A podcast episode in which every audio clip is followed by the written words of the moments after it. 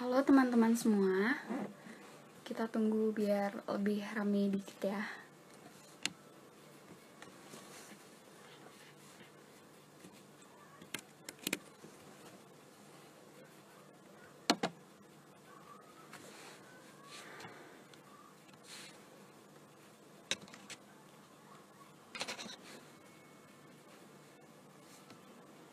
Nah, karena sudah mulai ramai, jadi sebelumnya perkenalkan, nama saya Dinda Audria Zaribaran. Saya dari Universitas Udayana, jurusan Psikologi, tahun 2019. Dan pada kesempatan kali ini saya akan menjadi moderator live Instagram ILMPI Wilayah 5 yang mengangkat materi tentang satu atap berorganisasi dengan pembicara kita, yaitu Kak Abdul Rahmat Hamdi, alumni Psikologi Universitas Teknologi Sumbawa, selaku koordinator ILMPI wilayah periode 2018-2019, yang bisa kita panggil dengan Kak Abraham. Nah, jadi kita akan... Oh, nggak ada suaranya ya.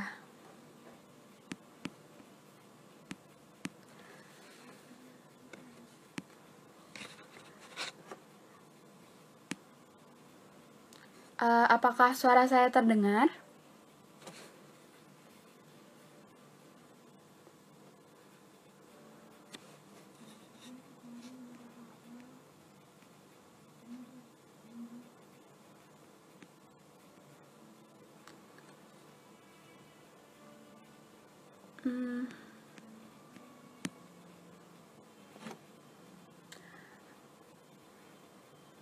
Baik, langsung saja kita undang Kak Abraham.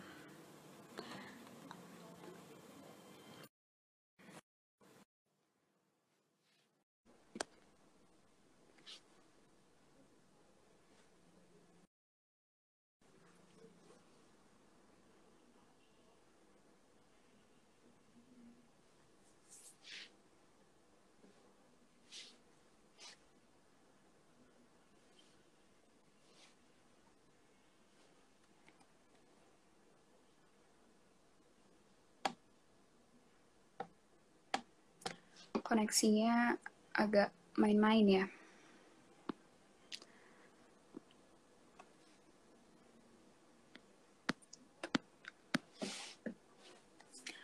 Sebelumnya, kalau boleh tahu, yang menonton ini semuanya dari universitas mana aja ya?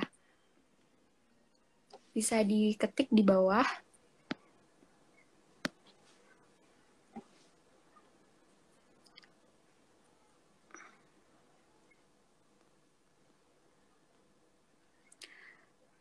Waduh.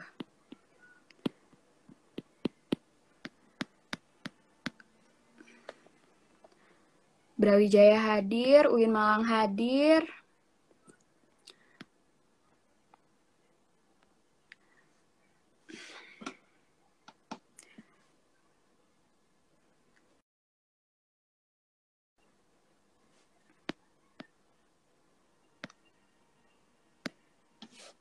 UTS, waduh, anak buahnya Kak Abraham nih.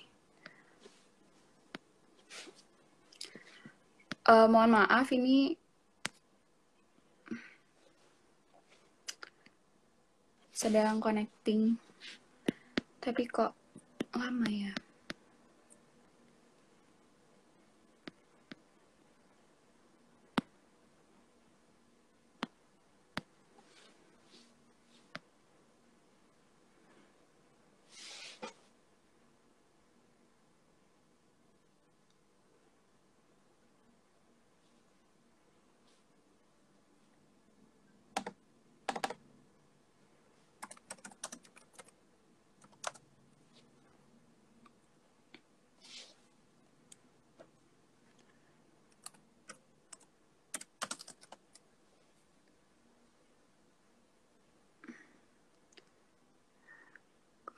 Oke Kak, tunggu sebentar. Aku coba. Oke. Nah, akhirnya. Oke. Aduh. malam. Oke, selamat malam. Kamu namanya Dinda. Iya. Oke, Dinda Udayana ya? Iya, Kak. Oke, sorry ya botak jadi sedikit mengganggu kepalanya. Lagi pengen. Ya, oke. Ini udah mulai banyak ya teman-teman yang gabung juga. Iya. Wow, ada 13. Lumayan lah. Oke, kita langsung mulai dulu apa gimana nih? Gimana moderator? Mungkin kakak bisa perkenalan dulu kak sama teman. Oh, perkenalan dulu. Boleh. Oke, halo semuanya. Kita bertemu lagi. Perkenalkan, mungkin ada yang masih baru juga. Nama saya Abdul Rahmat Hamdi, tapi biasa dikenal sebagai Abraham. Karena singkatan dari Abdul Rahmat Hamdi itu sendiri. Saya dari Universitas Teknologi Sumbawa, tapi sudah selesai, padahal kemarin pengen jadi sekjen, tapi udah buru selesai, jadi ya gitu deh, kepleset gitu kan. Terus, saya dulunya menjabat juga sebagai koordinator ILMPI Wilayah 5, Jawa Timur, Bali, Nusa Tenggara, tahun 2000, berapa ya, lupa aku, 17-18 apa ya? Iya kali, 17-18. Ya setelah itu kan baru masuk si Arthur. Oke, Mungkin itu perkenalan singkatnya ya, seperti itu aja ya. Iya ada kak, nggak apa-apa.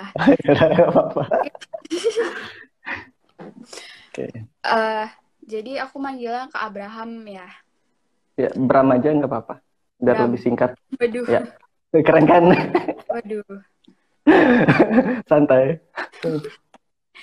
Jadi kita langsung masuk aja nih Kak Abraham ke sesi sharing. Jadi pertanyaan yang pertama aku mau nanya, jadi bagaimana sih Kak pengalaman Kakak selama memimpin ILMPI Wilayah 5 ini? Oke. Kalau pengalaman ya jujur seru sih, seru parah. Soalnya kan dari aku yang sebenarnya kaum rebahan juga, dari seorang kaum rebahan yang lebih suka bermain game, mungkin lebih senang baca buku sendiri. Tapi dari ILMPI ya bisa traveling kemana-mana, bisa sampai keluar kota, ketemu orang-orang baru. Bahkan orang-orang itu yang dari awal banget aku join ILMPI itu ada join pada malam hari ini. Keren banget, terima kasih untuk kalian teman-temanku. I love you. Waduh. Nah, apalagi teman kakak itu. Gimana sih kak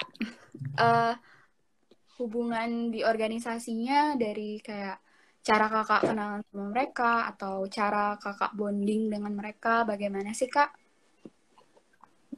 Sebenarnya kalau misalnya kita sebagai orang psikologi ya, kalau menurut aku ya, ya kita pandai-pandai aja bagaimana kita menyesuaikan diri sama orang yang berbeda jauh, yang dari budaya, baik itu agama, dari cara ngomongnya, bahkan karakternya itu pasti berbeda-beda. Jadi sebagai orang psikologi memang kita harus pandai-pandai menyelesaikan.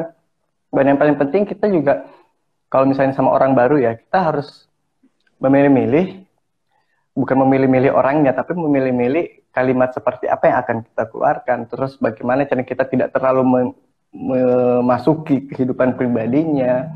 Dan jelas mencoba akrab aja sih, chatting, bicara apa adanya. Yang penting jangan kita menjadi orang lain, tetap jadi diri sendiri aja, santai. Kayak aku kan dari awal memang aku tuh kalau ngomong kan suka nyeblak gitu kan, tapi begitu aku di ILMPI ya aku tetap nyeblak, tapi aku lebih mengontrol sedikit, hanya mengontrol, mungkin lebih menggunakan bahasa-bahasa yang sopan. Kalau biasanya kan jujur aku orangnya kadang toksik gitu kan kalau ngomong, tapi kalau sama teman-temannya aku santai aja gitu, tapi nggak toksik ya. Kadang toksik kalau sudah deket banget sih. Itu. Jadi, tapi canggung gitu nggak sih kak? Karena kan ILMPI ini kan dari banyak universitas, dari banyak budaya, dari banyak gini. Apakah memulainya itu canggung atau bagaimana? Oke, jelas canggung sih ya. Kalau kita masih di awal-awal, pasti kita jaim dulu, jaga image, sok cool, sok. Dan yang paling penting kalau aku sih, kalau versi aku, ketika kita baru masuk di dunia yang baru, di sebuah komunitas yang baru, ya pasti kita harus bodoh dulu. Bagaimana kita memposisikan kita sebagai orang bodoh yang ingin belajar banyak di situ. Kayak gitu sih, aku kasarnya kayak gitu ya. Kasarnya kayak gitu, aku jadi bodoh, aku datang di forum itu, di komunitas itu, terus aku diem, lebih banyak diem, aku mempelajari dulu situasi di sini kayak gimana. Orang-orang di ILMPI itu seperti apa dulunya, aku gitu. Begitu aku ketemu, oh orang kalau di sini tipe-tipe orang seperti ini, oh kalau di sebelah sini tipe-tipe orang seperti ini, oh aku lebih cenderung ke sini, ya udah aku gabung ke sana. Jadi makanya orang-orang seperti, kalau mau lihat aku seperti apa sih sebenarnya gitu kan ya, lihat aja orang-orang terdekat aku tuh di ILMPI itu seperti apa. Jadi beda-beda tipis sih, kayak gitu. Jadi kayak apa yang kita keluarin frekuensinya itu kan ada di materi psikologi. Kalau kita mengeluarkan frekuensi yang sama, orang-orang dengan frekuensi yang sama itu juga istilahnya seleksi alam gitu ya Kak ya, atau iya, bukan seleksi alam juga sih ya, bukan seleksi alam ya. Kalau seleksi alam tuh lebih kepada kuat atau tidaknya, tapi jujur ini bukan seleksi alam. Jadi kalau misalnya kita memang sudah mampu mengikuti frekuensinya, mau gabung di tempat manapun ya kayaknya bisa-bisa aja sih. Yang penting kita pandai-pandai nyesuaiin.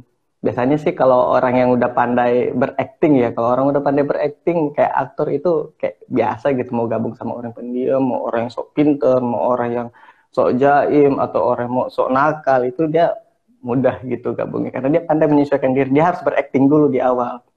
Terus dia nyari, oh aku lebih cocok ke sini. Di sini aku bisa lepas sebagai diri aku sendiri gitu. Dari apa adanya gitu kan, anjay. Maaf, kayak gitu. Kayak gitu, kalau aku gitu. Seru sih, LMP itu seru parah. Oh iya, by the way ini kan perihal satu atap organisasi ya. Aku mau ini sedikit, mau sharing sedikit tentang satu atap organisasi ya. Semoga ini bermanfaat juga sih buat teman-teman yang lain. Jadi, satu atap organisasi ini bukan tinggal dalam satu atap ya, maksudnya dalam satu rumah, bukan. Apalagi rumahnya itu hanya satu lembar atapnya, jelas itu bukan. Satu atap organisasi ini menurut aku ini sebuah paham, sebuah, kalau dalam kalimat itu kayak ada isme-ismenya di belakang gitu kan. Kayak ini isme, itu isme, Abrahamisme mungkin pahamnya Abraham, gitu-gitu ya, kayak isme-isme, kayak sebuah paham. Satu atap organisasi ini kita ibaratkan, kita analogikan seperti wadah, rumah, saung, atau taman gitu bisa juga. Anjas itu ada satu wadah dan di dalamnya itu ada kebinekaan, ada perbanyak perbedaan di dalamnya. Satu atap organisasi. Jadi bagaimana sih kesimpulannya itu kayak gini. Bagaimana sih kita dari yang memiliki kebinekaan yang begitu besar, perbedaan yang begitu banyak, beragam, bagaimana sih kita bisa tergabung di dalam satu organisasi? Tips dan triknya seperti apa gitu? Apalagi kalau misalnya di instansi-instansi biasa itu di satu kota, region yang sama kan udah biasa. Misalnya di Bali, di Jakarta, di Surabaya sendiri, Sumbawa, bahkan Sumbawa sendiri. Mungkin di situ udah pandai lah, udah bisa lah, udah tahu caranya gimana, caranya menyesuaikan dengan teman-teman yang lain. Bagaimana sih kita mengatur organisasi itu? Kalau di region yang sama mungkin itu lebih mudah ya. Tapi bagaimana sih dengan IOMS-IOMS yang lain, khususnya ILMPI, yang mana organisasi ini bisa dibilang organisasi LDR-an gitu kan. Jadi secara tidak langsung juga bagaimana sih organisasi ini melatih kita untuk LDR-an. Mungkin teman-teman yang lagi nonton ada yang lagi LDR-an juga, bisa jadi pacarnya di mana, dianya di mana gitu kan. Atau mungkin istrinya di mana, dianya di mana gitu.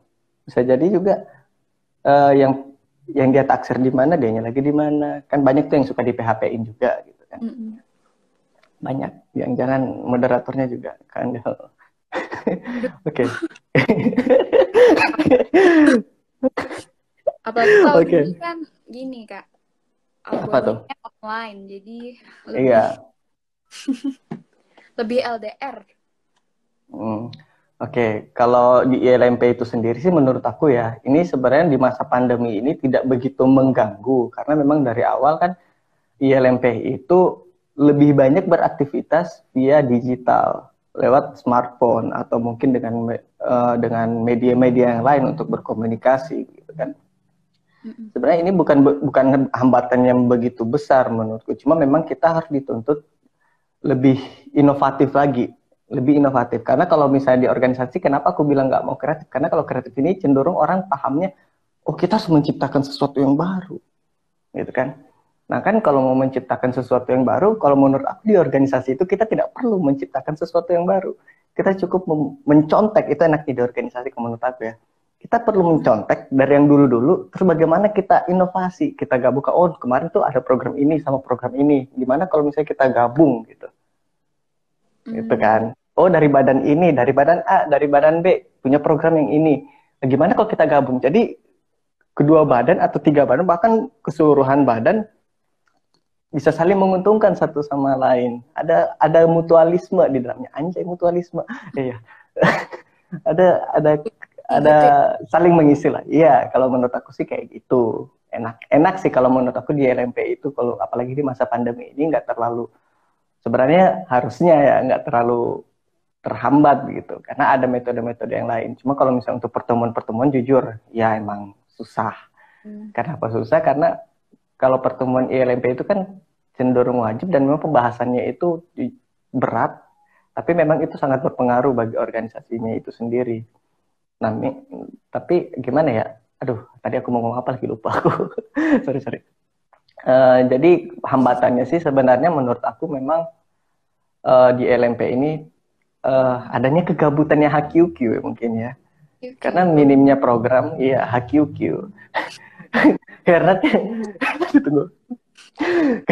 Karena memang gimana ya, masa pandemi ini lebih banyak yang gabut, yang tidak jelas arahnya. Jujur aku ngelihat banyak organisasi-organisasi yang lain juga seperti itu, karena mau beraktivitas itu terbatas. Terus kalau beraktivitas ketika kita turun lapangan langsung, itu kadang banyak yang harus diurus dulu, soalnya di masa new normal seperti ini kan harus izin inilah, harus izin itu, belum lagi persiapan kelompok, belum lagi persiapan secara individu, menggunakan masker, sediakan hand sanitizer dan lain-lain, itu memang sedikit ribet sih. Cuma tetap bisa kalau memang teman-teman mau niatnya baik, ya aku yakin dengan niat yang baik, kinerja juga akan baik, dan kita tidak akan pernah merasa capek dengan kalau memang niat kita memang baik di awal gitu. Kita nggak akan capek, kita nggak akan lelah, kita nggak akan mengeluh. Bayangin teman-teman aku di sini, ya nggak masalah duit. Ini banyak teman-teman aku nih kayak Imam, Idul Aziz, everything about money, ya, bisa jadi sih, bisa jadi, everything about money juga ya, bisa karena uang. Tapi kalau misalnya kita berusaha juga, teman-teman aku di sini, aku sedikit curhat juga ya, mungkin aku sedikit curhat. Kita cerita-cerita tentang pengalaman aku sedikit juga nih, anjay. Maaf. Jadi dulu tuh aku kan ketika aku di ILMPI sebagai pengurus, aku tuh nggak pernah kayak apa ya, kayak harus maksain. Oh aku harus ke sana naik pesawat gitu kan. Aku harus ke sana pakai ini, persiapannya harus segini. Enggak, aku nggak pernah mau berpikiran sekaku itu atau seperfect itu. Kalau aku tuh selalu mikirnya di jalan tuh banyak orang baik. Jadi aku nggak bakalan khawatir kalau misalnya aku kenapa-kenapa. Karena banyak orang yang baik dan berangkat dulu aja, baliknya belakangan. Pikirnya belakangan. Karena pasti akan balik, selalu ada jalan gitu kan. Dan terbukti sampai sekarang aku bisa selesaiin kuliah, aku bisa selesaiin masa kepengurusan aku juga. Bisa jalan-jalan juga sekalian. Itu semua jalan gitu.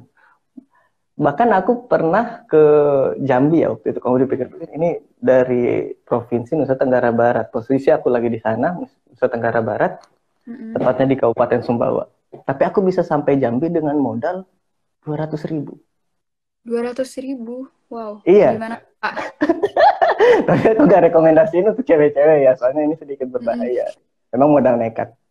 Aku tuh kayak kayak modal jempol gitu. Seperti itu Ghazali Fauzia nyebutin modal jempol kakak. Iya, betul sekali, Mama.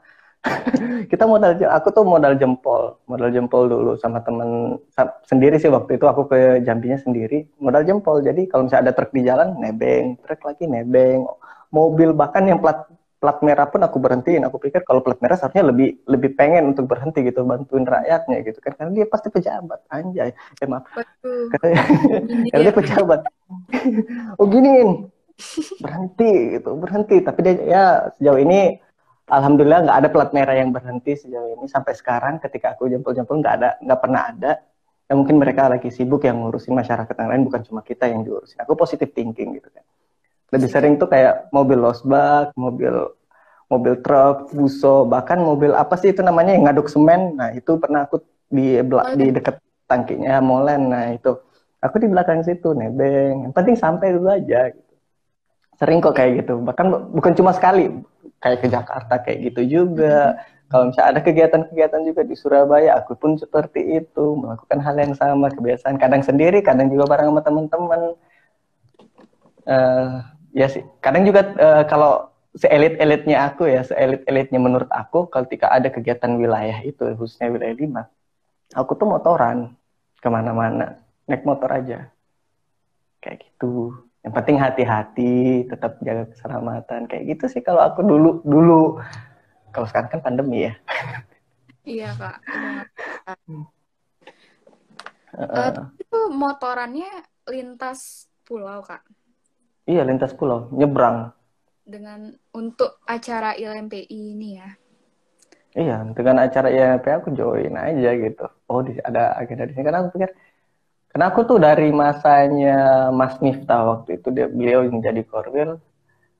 Selama aku dapat izin dari kampus untuk keluar kota menghadiri agenda-agenda ILMPI, aku hadir. Aku usahakan bagaimanapun caranya aku bisa hadir. Yang penting berangkat dulu aja. Sekali lagi berangkat dulu aja. Aku join aja gitu. Selama ada izin dari kampus, dari Mas Miftah, dari Bu Ghazali. Terus pada masanya, apalagi waktu itu aku sempat jadi korwil, aku pikir, wah mustahil aku bolos atau absen dari agenda ILMPI kan. Aku pikir gitu. Aduh. nggak bisa nggak hadir gitu sampai aku ya beberapa kali ditentang, bahkan BEM juga waktu itu sempat menentang, tapi begitu kita diskusi selalu mau dimanapun itu tetap ada orang-orang baik di dalamnya, baik itu di dekanat kita, di dekanat orang, selalu ada aja bantuan gitu, nggak tau kenapa orang baik itu selalu ada everywhere asalnya asal betul ya, sekali usaha. Ya, usaha juga bener. Nah, jadi sekarang aku mau nanya nih, Kak. Di organisasi ILMPI sendiri, Kakak di masa jabatannya Kakak itu sering menemukan masalah gitu nggak sih, Kak? Dan bagaimana sih cara Kakak menanggulangi masalah tersebut dengan teman-teman yang lain? Oke. Kalau masalah ya, kalau masalah pasti ada, karena itu pendewasaan diri kita dan juga pendewasaan dari organisasi itu sendiri. Ya aku jujur kalau misalnya ada masalah, contoh yang umum-umum aja ya, yang umum-umum tuh biasanya seleksi alam yang seperti kamu bilang di awal tadi, banyaknya seleksi alam yang hilang gitu tiba-tiba gitu kan. Alasannya mungkin ada yang inilah, ada yang itulah, entah seleksi alamnya seperti apa, kita nggak bisa tahu gitu kan. Yang jelas dia ngilang gitu. Itu problem yang paling sering ditemukan di organisasi-organisasi kebanyakan. Nah, kalau aku dulu sih mencoba untuk menghubungi, karena aku kan tipe orang yang gak suka membesar-besarkan gitu kan, dan selalu mengambil jalan pintas. Aku tuh sistem cepat, karena aku aslinya pemalas, jadi aku mencari jalan pintas, bagaimana caranya bisa kelar ini masalah nih, kayak gitu. Ini orang mau diapain nih, aku mikirnya gitu. Jadi aku tuh kadang menghubungin orangnya langsung, aku paksain, aku buat dia aktif, tapi kalau memang dia udah nggak mau, ya simpelnya kita keluarin SP, entah itu SP 1, 2, atau 3, kayak gitu-gitu sih. Ya kita berjalan sesuai administrasi aja, kalau misalnya mau, ya hayu, meluncur, kalau nggak mau ya, go away gitu loh. Simpelnya kayak gitu. Aku mikirnya simpel itu karena banyak yang harus kita urusin gitu. Ngapain sih ngurusin yang tidak penting dan itu bahkan menghambat. Kita sedangkan kita ini periode waktu terus berjalan, periode kepengurusan terus berjalan semakin menipis. Sedangkan banyak tanggung jawab yang jauh lebih penting. Sedangkan tanggung jawabnya itu buat kampus-kampus yang lain, buat teman-teman kita, buat branding kita juga, diri kita sendiri. Terutama aku juga mikir ini ada tanggung jawabnya juga gitu di setelah aku mati gitu kan. Aku mikir bagaimana caranya aku harus bisa selesaiin gitu. Yang nggak mau ya udah nggak usah, yang mau hayu meluncur kita. Gitu, aku pikir gitu. Aku gitu sih, sesimpel itu sih. Aku nggak mau ribet, aku nggak bisa seribet itu. Sorry ya.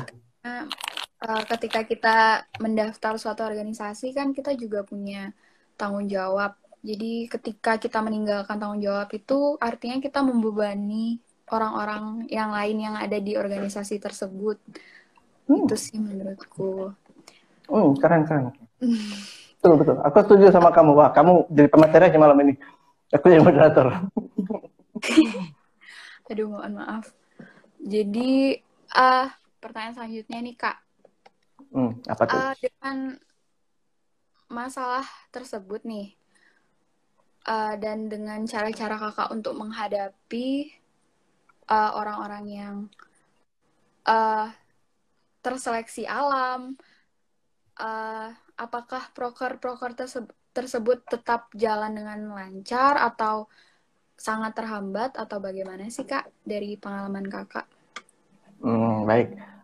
Kalau enggak, dan apa? Sorry, suaranya tiba-tiba hilang. Dengan keterbatasan orang ataupun sumber daya yang lain tersebut gitu. Oh, oke, gitu. Oke, baik. Aku lanjutin ya. Kadang aku biasanya nanya dulu ke koordinator badannya, bisa nggak kalau jumlah segini gitu, bisa nggak kalau misalnya nggak usah nambah lagi, terus kamu pindahin tanggung jawab yang lain bisa nggak? Kalau misalnya dia nggak bisa, oke, kita kadang mikir gimana sih ada bisa mungkin nggak ada perekrutan secara tertutup gitu kan?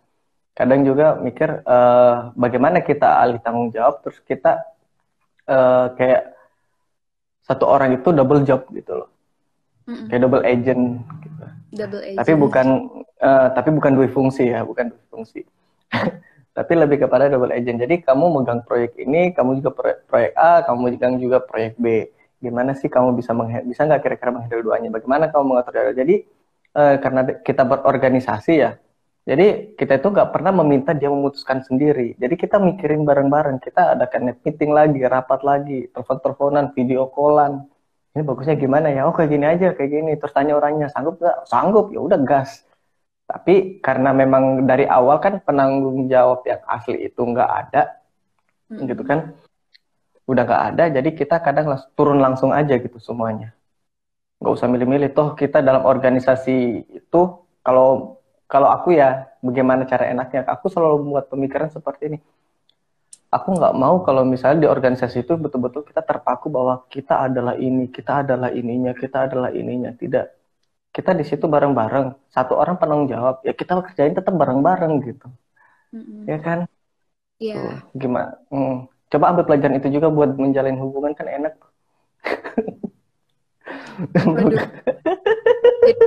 Jadi itu sebenarnya mirip-mirip sama hubungan gitu ya, Kak ya? Iya, kayak hubungan nggak beda jauh sama hubungan percintaan. Jadi kalau misalnya karena kita udah menyatu, ya udah bareng-bareng aja, masalah kamu masalah aku juga. Kayak gitu. Jadi jangan sendiri, jangan mikirin bahwa kita itu sendiri. Banyak orang di luar sana, banyak orang baik yang cerdas dan lain-lain. Apalagi aku kan tipe orang yang bodoh ya.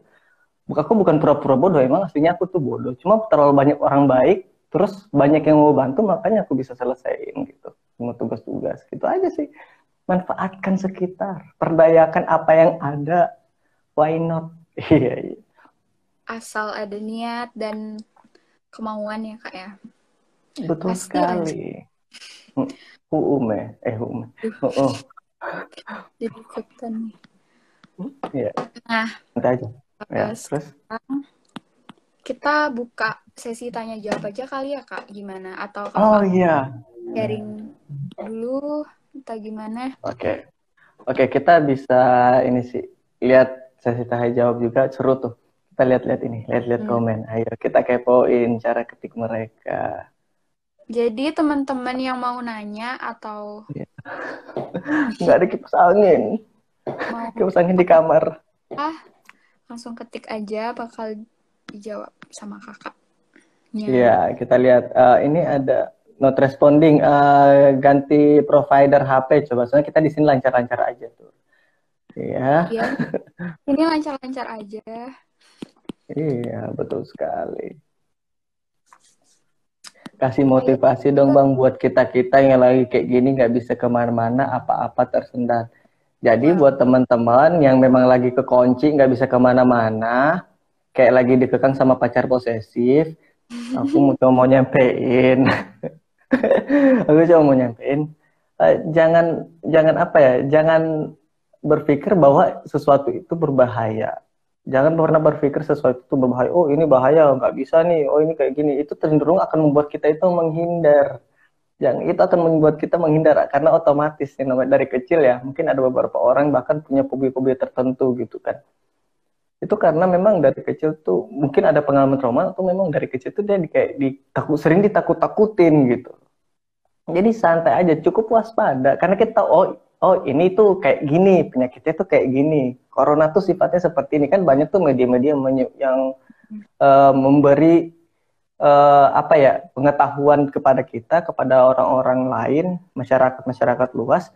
Itu corona tuh sifatnya seperti ini, nyebarnya kayak gini ya, cukup begitu. Ya kita keluar aja kalau memang mau keluar rumah, yang penting tetap waspada, bukan panik ya, bukan takut, panik tidak. Kita cukup waspada untuk menghindari seperti itu. Kayak gitu aja, jangan panik, cukup waspada aja. Waspada kan kayak masker, hand sanitizer, jangan asal sentuh apa-apa. Kalau perlu pakai kos tangan, kan bisa tuh. Ngapain panik? Tetap ikutin ya teman-teman, iya. Kalau rumah. Betul sekali. Sesimpel itu sih Imam Ogal.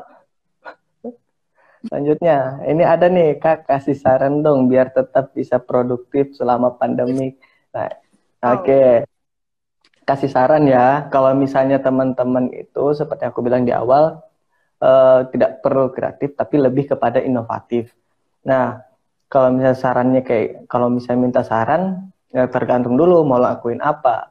Nah, kalau misalnya bingung, kita bisa cari orang yang lebih paham, orang-orang terdahulu yang mungkin sudah pernah melewati hal-hal yang mau kita capai yang baru mau kita capai, tapi orang itu sudah mencapai duluan, ya kita boleh nonton videonya, kita boleh tanya langsung orangnya kalau punya kontaknya, minta saran dari situ.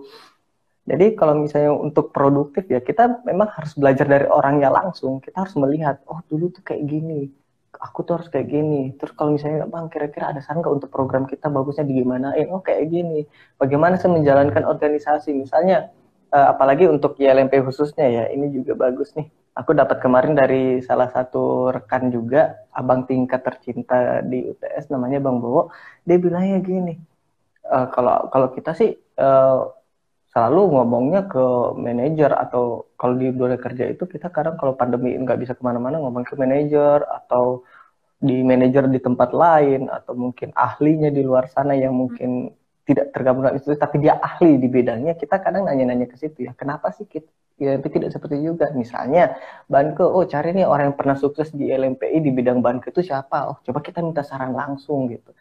Atau sama, oh kemarin di bidang ini, minta saran ke ini gitu. Kayak gitu-gitu sih. Lebih kepada bagaimana kita bisa mencari ilmunya dulu. Mencari ilmunya dulu, barulah kita bisa memutuskan, oh ini loh inovatif yang keren gitu. Boleh kreatif, tapi lebih kepada inovatifnya, bukan ke kreatifnya. Kalau mau kreatif itu kadang orang yang lebih cenderung ke otak kiri daripada ke otak kanan, jadi nggak perlu terlalu kreatif, yang penting inovatif kayak gitu. Kan banyak juga tuh Kak lomba-lomba mungkin, lomba-lomba tuh TikTok mungkin. Itu oke, itu hal yang luar biasa menurut saya. Tapi jujur aku tuh bukan pemain TikTok atau peminat TikTok juga. Cuma kadang tanpa sengaja iya sering. Kayak di Instagram kan banyak tuh yang upload TikTok. Sorry para TikTokers yang mungkin sedang hadir di malam hari ini lagi nontonin kita berdua. Ya. Oke, kita lanjut ke pertanyaan mungkin ya. Tapi inovatif itu keren. Kamu TikTok kan, Dinda? Dinda, kamu TikTok kan? Tidak, Kak. Tapi karena pakar ILMPI, jadi beberapa kali sempat. Karena memang ada tujuannya, bukan sekedar ingin joget-joget cari follower dan like ya. Oke, mantap sih. Keren. Hal yang paling berkesan dan yang dirindukan di LMPI apakah? Nah, itu. Hal yang paling berkesan dan dirindukan di LMPI? Jarang orang temuin sih. Jarang orang temuin. Tapi aku bisa dapet itu. Ya gimana tuh, Kak? Jarang orang temuin tapi bisa dapetin. Pacar. Waduh. Udah putus sih, tapi ya udahlah. Kayaknya pernah jadi cerita yang indah. Oh, jadi ILMPI juga gunain Inlock ya, Kak, ya? Semua tempat itu bisa dijadikan apapun yang kamu mau. Yang penting tidak keluar dari, ya ketika, ya tetap kita harus profesional gitu. Kalau misalnya diginiin, kita harus kayak gini, digituin, kita harus kayak gitu. Enggak, itu semena-mena, oh aku mau datang ILMPI buat lihat cewek-cewek doang. Nah, itu udah salah tuh. Itu udah gak bener tuh kalau kayak gitu tuh. Parah. Dulu. Cari lagi. Ini ada yang seru nih. Bisa dijelaskan tidak rasa aman dan komitmen dalam organisasi itu seperti apa? Terutama dalam organisasi ILMPI. Terima kasih. Nah, kalau dibilang rasa aman, oh ini lebih kepada kayak kebutuhannya dia ya. Hierarki of need itu ada loh ya. Rasa aman. Bagaimana menciptakan rasa aman gitu kan? Nah, teman-teman, ini sedikit serius. Ketika kita masuk dalam organisasi sebuah ruang yang baru, yang paling penting yang harus kita tahu itu adalah apa sih tupoksi dari ILMPI itu sendiri, gitu kan?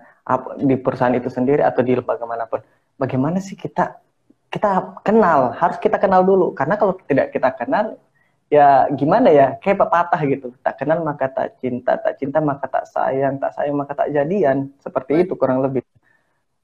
Jadi kita harus tahu dulu, kita harus mengenal organisasinya itu dulu. Makanya ketika aku dulu di awal-awal, aku bener-bener lebih banyak diem, lebih banyak hanya mengamati, karena aku pengen belajar. Ini ILMPI itu kayak gimana? Bahkan aku baca itu kayak ADART dan lain-lain, gimana? Aku baca semua dulu. Begitu aku udah paham, oh kayak gini toh, oh kayak gini gitu. Paling problemnya cuma di di program kerja gitu kan.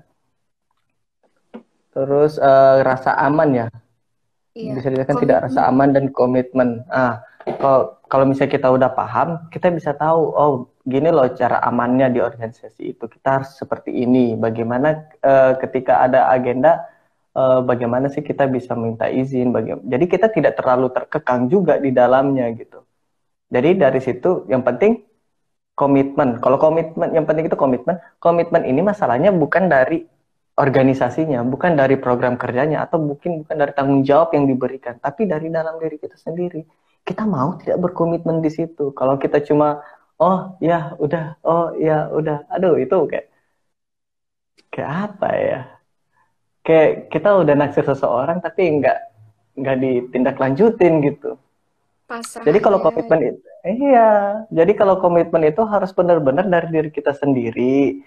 Kita mau tidak berkomitmen. Terus kalau udah berkomitmen ini kayak motivasi yang begitu kuat di dalamnya, itu ada motivasi yang begitu kuat di dalamnya sehingga kita mau berkomitmen di dalamnya. Terus itu kalau misalnya kita berkomitmen, kita harus mengenal dulu. Terus bagaimana kita mencari motivasi yang begitu kuat di dalamnya? Bagaimana kita mau menghibahkan diri kita, mau mewarisi diri kita, memberikan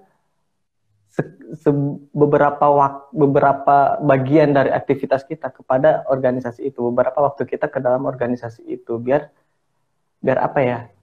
Ya biar ada komitmen aja gitu.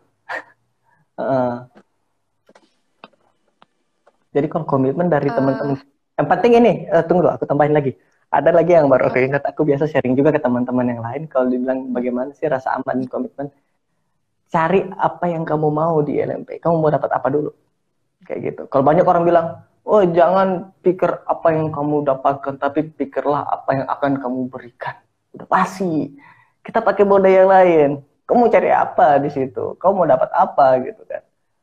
Seperti itu. Kalau misalnya, kan mau nyari katanya, gimana sih dapetin mentor kan? Berhubungan juga nih sama apa sih yang dicari dalam organisasi gitu. Oh gitu. Oke, kalau gimana sih Kak buat dapat mentor di LMPI? Oh, ini dari Mama Ghazali Fauzia ya. Oke. Buat dapat mentor di LMPI cari yang serka aja. kalau nggak cocok ya ngapain? Sesimpel itu. Jadi mentor ini kan seperti orang yang akan membimbing kita, panutan kita. Jadi kalau misalnya kita lagi menemukan hambatan di organisasi, ya kita pasti nyari orang, aku mau curhat nih, Ya cari orang yang serak aja, sesimpel itu. Kayak aku dulu mungkin beberapa kali ke Bu Ghazali, beberapa kali ke orang lain, bahkan kadang langsung ke sekjen, kadang waktu itu gimana ya, waktu itu kan posisi aku juga punya pacar, dan kebetulan dia pengurus ILMPI juga, tapi nan jauh di sana. Ya aku kadang curhat ke dia juga, ini gimana sih, bagusnya kayak gimana, dibantuin lagi, enak. Jadi mentor itu bukan seseorang sih kalau menurutku, tapi menurutku tentang bagaimana kita bisa mendapatkan kenyamanan di organisasi dari saran-sarannya, dari itunya, kayak gitu sih. Jadi mentor aku tuh dulu banyak. Jadi kalau misalnya aku mau dapat ilmu tentang ini, aku ke sini. Kalau misalnya dapat ilmu ke sini, aku ke sini gitu. Kayak gitu-gitu. Banyak galaunya sih kalau di LMPI. Waduh. Tapi jujur mentornya hebat-hebat. Makanya aku tuh nggak pernah putus, nggak pernah mau kayak udahlah, udah bodo amat lah, nggak pernah kepikiran seperti itu. Benar-benar karena mentor-mentor aku, salah satunya Ghazali Fauzia ini mentor aku juga dulunya. Memang kakak yang luar biasa dari seorang bersifat kakak banget gitu. Apalagi dia kakak tingkat aku kan, dia wah luar biasa sekali sih Ghazali Fauzia ini, luar biasa mantap. Puji terus. Saya Hamdi Holik. Oke, ini ya. Aduh, ini bapak saya gini nih. Aduh. Kakak pernah pindah wilayah ya? Pindah badan di wilayah ya, Kak? Hah? Kalau dulu pindah-pindah di wilayah itu gimana ceritanya, Kak? Ini aku di Depak ya, lebih tepatnya. Aku sering diusir mungkin ya, lebih sering diusir gitu. Karena awalnya aku kan daftarnya lebih cenderung ke pengennya ke BPPK, karena aku mau kajian keilmuan. Oh, di sini aku benar-benar bisa nih, kayaknya lebih mengetahui lebih dalam tentang ILMPI dan juga psikologi sekaligus gitu kan. Udah, aku prioritasin pengennya ke BPPK. Tiba-tiba aku direkrutnya masuk ke BPO, Badan Pengembangan Organisasi, yang mengurusi internal organisasi. Oke, aku jalan, set. Dari awal udah melenceng nih. Dari awal udah melenceng. Ketika itu masanya Mas Miftah, aku staf PPO. Terus naik Bu Ghazali sebagai korwil. Aku malah dicalonkan waktu itu Baninfo, BPPK, sama BPO, BPPK sebagai korwil, dan Banke. Lolosnya ke Banke. Waktu itu aku lolosnya ke Badan Keuangan. Oke. Bu Ghazali udah menambah-nambah nih, aku udah diusir dari badan ini ke badan ini, ditambah lagi sama Bu Ghazali aku diusir lagi, masuk lagi ke Badan Keuangan. Waktu itu setelah di Badan Keuangan aku pikir wah udah cukup nih, udah habis ini aku kayaknya udah stop deh, atau mungkin aku jadi staf nasional aja tapi di badan yang sama gitu kan, mungkin di Banka atau BPO. Aku pikirnya gitu, seru nih kayaknya Banka atau BPO. Aku pikirnya begitu. Aku masih memikir ke depannya aku bakalan stop atau aku lanjut tapi di badan yang lain gitu kan. Dan ternyata setelah Bu Ghazali, aku dipaksa untuk menguasai semua badan karena aku jadi korwil waktu itu. Jadi aku harus menguasai semua badan. Jadi aku pusing lah. Aduh, bagaimana nih? Harus belajar lagi nih, belajar banyak lagi nih. Tapi aku senang sih karena dari keputusan-keputusan itu aku bisa belajar lebih banyak, lebih dalam juga tentang ILMPI itu sendiri. Baik itu dari tiap-tiap badannya, jabatan-jabatannya, tupoksi dan lain-lain. Itu luar biasa. Terima kasih Bu Ghazali dan juga Bu Dona. Mungkin ada hadir. Bu Dona tuh yang pertama kali ngerekrut aku di ILMPI, luar biasa. Udayana loh, tahu kan? Tahu, aduh. Hidup Udayana luar biasa. Badan favorit kakak apa sih, Kak? Kan udah pindah-pindah tuh, pindah-pindah badan. Ciri khas setiap badan tuh kayak gimana sih, Kak? Kalau boleh tahu? Simpelnya ya. Kalau badan favorit, kalau dibilang favorit, jujur sebelum aku kuliah di psikologi, aku sempat di akuntansi, tapi nggak selesai. Jadi aku sedikit banget sih, tapi cukup lah menurutku, cukup untuk di LMP itu cukup. Aku bisa tahu tentang keuangan, jadi badan favorit aku sih benar-benar badan keuangan. Nah, kalau sekarang di angkatan kamu si ini ya, koordinator badan keuangan Raya yang dari IAIN Tulungagung. Itu dia megang badan favorit aku tuh. Karena menurut aku memang aku lebih cocok ke keuangan sih, lebih cocok kalau misalnya ngelola duit gitu. Nah, kalau misalnya simpelnya, kalau misalnya ciri khas dari tiap badan gitu kan, kalau Kalau dimulai dari Bansek, kalau Bansek itu menurut aku yang jadi ibarat sekretaris. Dia ngurusin segala administrasi, simpelnya itu. That's it. Kita lanjut ke badan selanjutnya. Kita lanjut ke badan apa nih? Kau mau request? BPPK. Karena aku BPPK, jadi aku request. Oh iya. Oh, kamu BPPK, oke. Kamu mendapatkan apa yang aku mau di awal dulu, luar biasa. Jadi, kalau aku sih ditanya, kalau BPPK itu lebih kepada isinya orang-orang yang gila belajar dan lebih tahu tentang keilmuan psikologi. Lebih banyak mau belajar di dalamnya. Daripada yang lainnya, dia lebih banyak mau belajar. Terus, apa lagi ya? Aku bingung mau jelasin yang mana dulu. BPPM. BPM itu pengabdian masyarakat, jadi lebih kepada kalau aku sih mengatakan mereka itu sebagai ujung tombak. BPM itu ujung tombak dari ILMPI itu sendiri. Bagaimana mereka dari hasil yang ada dalam organisasi ILMPI itu turun ke masyarakat ataupun ke lembaga-lembaga yang lain, tapi lebih kepada masyarakat ya. Bagaimana masyarakat. Jadi aku bilang itu tombak dari ilmuwan psikologi yang statusnya masih mahasiswa. Lanjutnya apa lagi ya? BPO. BPO boleh. Kalau aku menciri khaskan di BPO itu kalau aku gambarin BPO itu kayak tuan rumah. Karena mereka yang paling mengerti ILMPI itu seperti apa. Dari administrasinya dan segala macam mereka paling paham. Seperti itu. Apalagi Baninfo. Kalau Baninfo visual sosialita sih kalau aku bilangnya. Visual sosialita. Kenapa seperti itu? Karena memang aku jadiin mereka itu kayak bahan kayak sebuah bukan makelar sebagai papan reklame seperti itu. Jadi semua branding-branding ILMPI itu mereka yang bertanggung jawab di dalamnya seperti itu sih. Kalau menurut aku. Aku mengibaratnya seperti itu. Gambaran aku ya. Kalau yang lain punya gambaran sendiri nggak apa-apa. Dan jangan benar-benar terpaku sama yang aku bilang. Nanti dihujat lagi sama netizen. Terus apalagi yang belum ya? Apalagi yang belum? Badan keuangan. Astaga. Badan keuangan. Badan keuangan ini kalau aku menggambarkan badan keuangan ini sebagai... nyari duit. Aku bilang kalau ditanya Banko itu kayak gimana? Nyari duit. Emang kerjanya kayak gitu. Nyari, ngelola dan segala macam. Tapi kalau aku gambarin siapa? Banko itu nyari duit. Udah. Gak ada yang lain. Simpel kan? Terus apalagi satu lagi yang belum? Ada lagi yang belum? Ayo Bansek. Udah. BPM, BPK, BPO, Banko. Apalagi ya? Baninfo udah. Udah semua kayaknya, udah. Udah semua, Kak. Ini ada yang nanya, Kak. Loh, di ILMPI bisa pacaran. Itu gimana tuh, Kak? Menyelaraskan hubungan di organisasi. Misalnya kita punya pacar satu, Kak. Gimana sih cara jaga profesional? Oke, Bapak Sekjen yang terbaik. Bapak Sekjen yang luar biasa, yang sedang berjuang di tengah pandemi, luar biasa sekali Sekjen, kamu perlu diapresiasi sangat. Jadi kayak gini loh, kalau ditanya ILMPI boleh bisa pacaran Kak, jangankan di ILMPI, dimanapun kita bisa pacaran sebenarnya, karena nggak ada larangan dan tidak ada diatur dalam organisasi itu seperti apa sih ILMPI itu, apakah boleh pacaran atau tidak, itu nggak ada aturan sih sebenarnya, nggak ada aturan.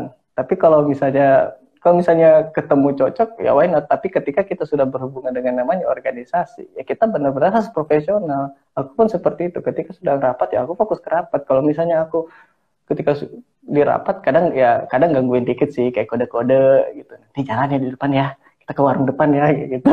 Ya, kayak gitu aja. Tapi begitu dari forum, ya kita fokus ke forum lah.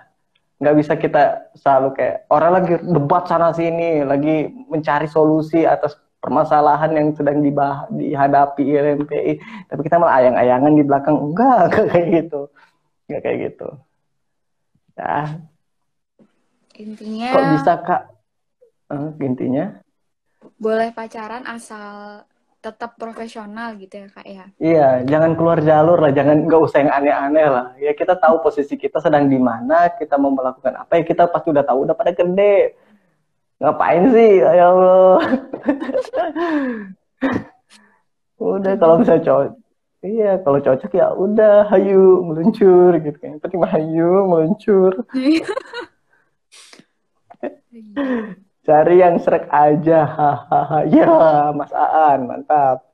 Harus cari yang srek. Kalau nggak srek ya paling sebulan juga untung-untungan.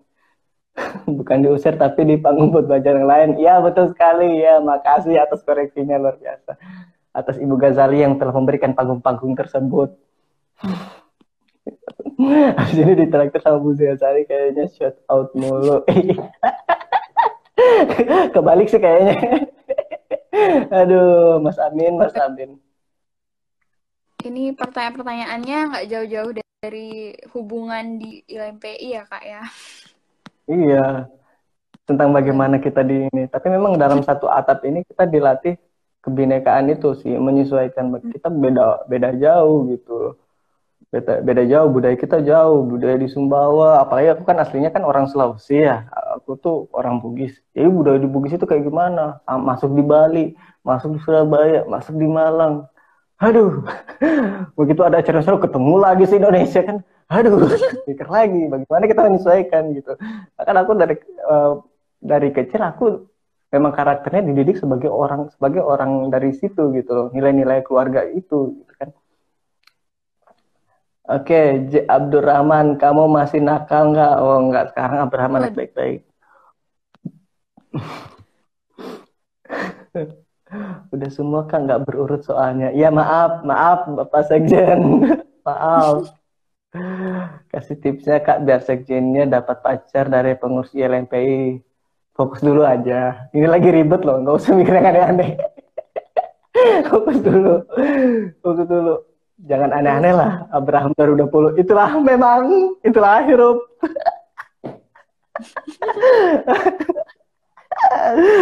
Aduh. Ada lagi nggak? Ayo nanya-nanya lagi. Enggak berapa menit nih. Nanya lagi. Iya, ada yang nanya nggak? Kalau nggak ada yang nanya, Dinda yang nanya-nanya Abraham.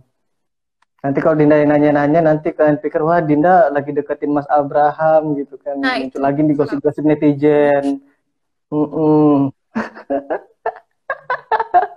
Pembotak ya, ya. Udah, nanya, ada sih. Tapi tunggu, lupa. Iya Bu, fokus Bu. Bagus. Aku sambil punya. Kamu juga kalau mau minum dulu aja nggak apa-apa. Santai. Kalau sama Abraham teh aja. Enggak. Bu moderator dong, agresif banget narsumnya. Iya. Aku sambil punya dikit ya, bentar ya. Oh iya Kak, ini aku mau nanya. Ya, makan dulu. Pangguk.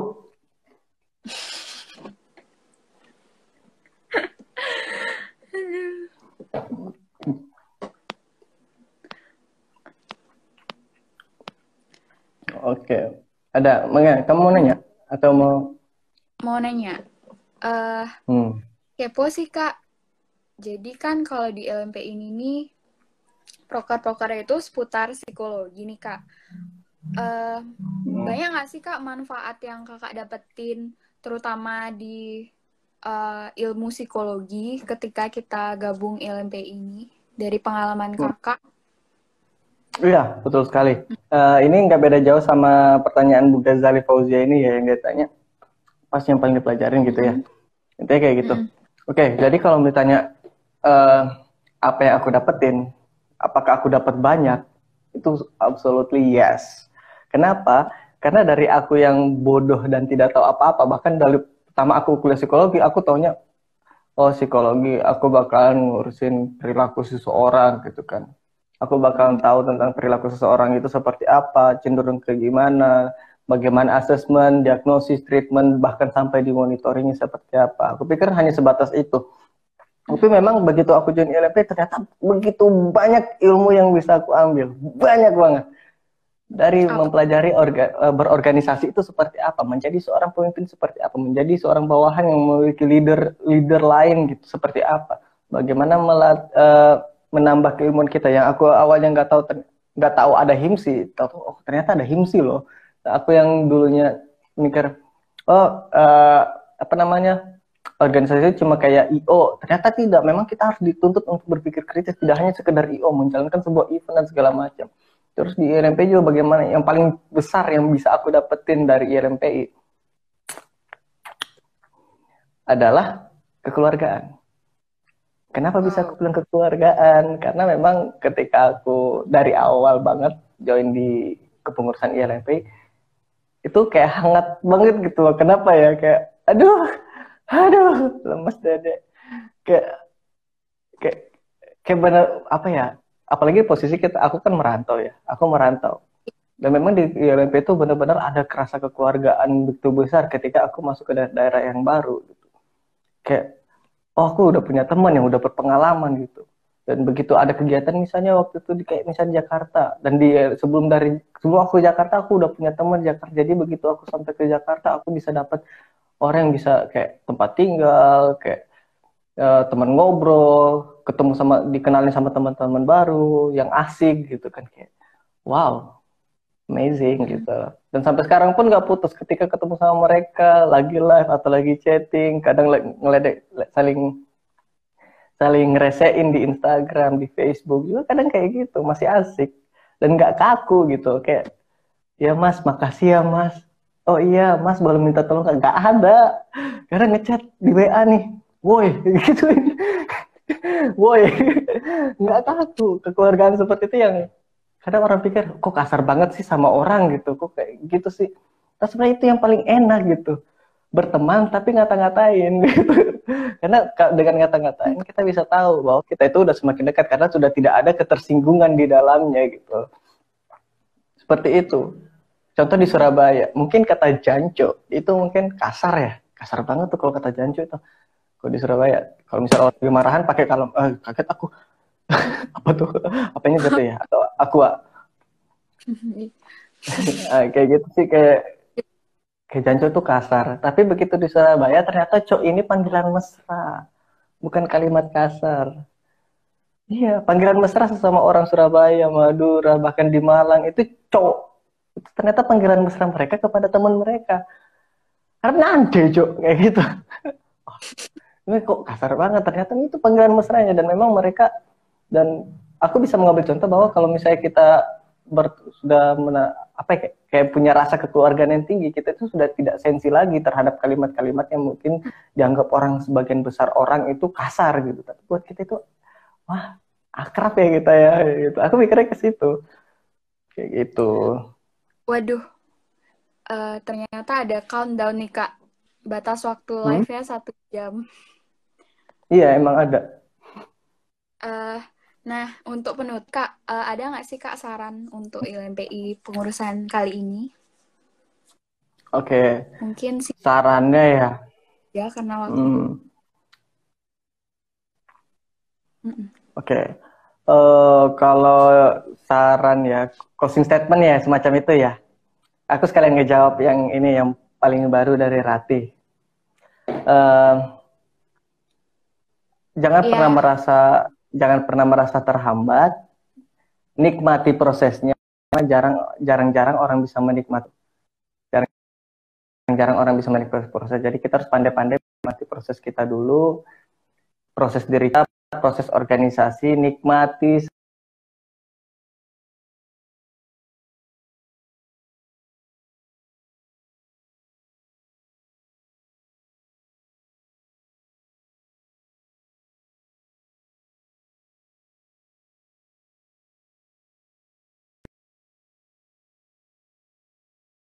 Banyak mentor, banyak saran-saran di tempat lain. Dan aku nggak tahu kenapa Dinda kameranya dari tadi ngedip patah-patah. Dari tadi aku merhatiin loh. Patah-patah banget. Ini aku yang patah-patah atau Dindanya yang patah-patah nih? Kenapa nih? Halo? Oke.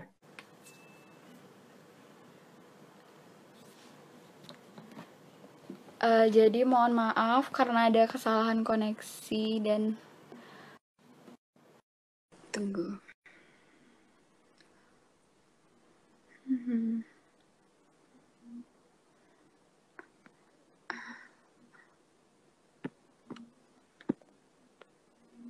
Waduh.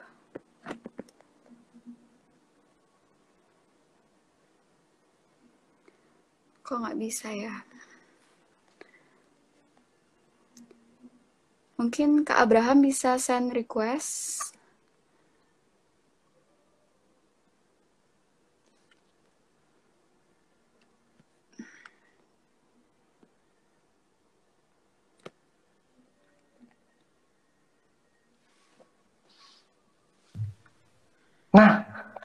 Nah, aduh, mohon maaf Kakak.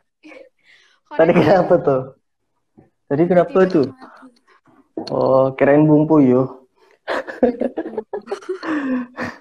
Udah panik sendiri saya. Iya, kelihatan sih kalau lagi panik. Emang sih tadi aku juga heran kok bisa tiba-tiba kamu ngedap-ngedip, patah-patah, nggak ada suara. Kok bisa gitu? Oke. Gimana nih? Tadi apa nih? Tadi sampai mana nih? Sampai pertanyaan terakhir ya, Kak, dan closing statement. Iya, closing statement. Oh iya, kamu belum dengar ya. Teman-teman yang lain udah loh. Oh, udah ya, Kak. Aku ulangi lagi, gak apa-apa. Gak apa-apa, aku kembali lagi. Aku bakal cuma bilang kalau ditanya. Tadi pertanyaan terakhirnya itu seputar apa ya? Lupa aku.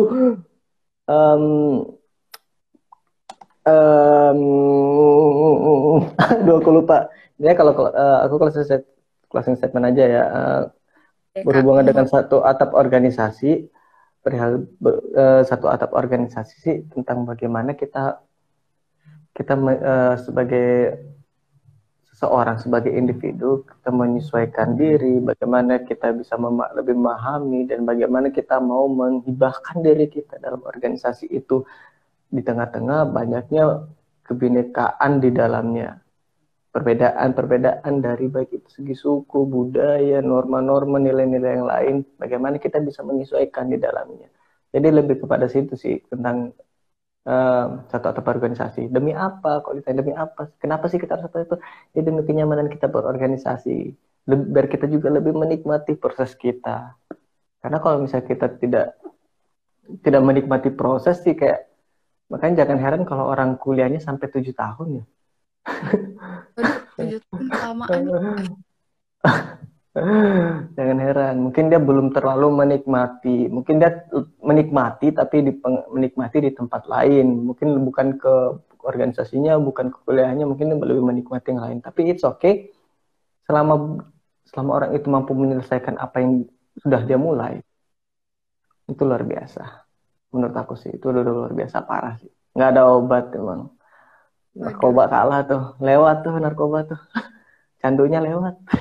Halo Kak Abraham. Halo Justika. Jadi bisa aku simpulin nih Kak. Di dalam organisasi itu, perbedaan itu yang membuat kita indah gitu ya Kak ya. Iyalah. Ada kemauan dan usaha. Semuanya pasti akan ada jalan keluarnya. Baik, mungkin sekian sesi sharing dan tanya jawab dari ILMPI Kepengurusan tahun ini dengan Kakak. Terima kasih banyak ya Kak telah. Oh iya, sama-sama.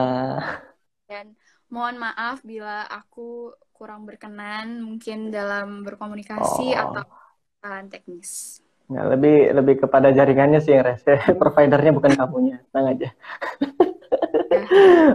Oke. Makasih banyak ya teman-teman juga yang lain yang sedang nonton sekarang. Kalau mau nanya-nanya, mau lebih akrab lagi, kapan dan lagi di mana, DM aja. Ya, Japri. Itulah hirup. Japri aja, DM aja Mas. Ya. Luar biasa. Baik, terima kasih banyak Kakak dan teman-teman semua yang sudah ikut live ILMPI. Sampai jumpa di live IG selanjutnya. Oke, makasih ya. Dadah. Dadah, Kak. Dadah. Aduh, udah sering video call.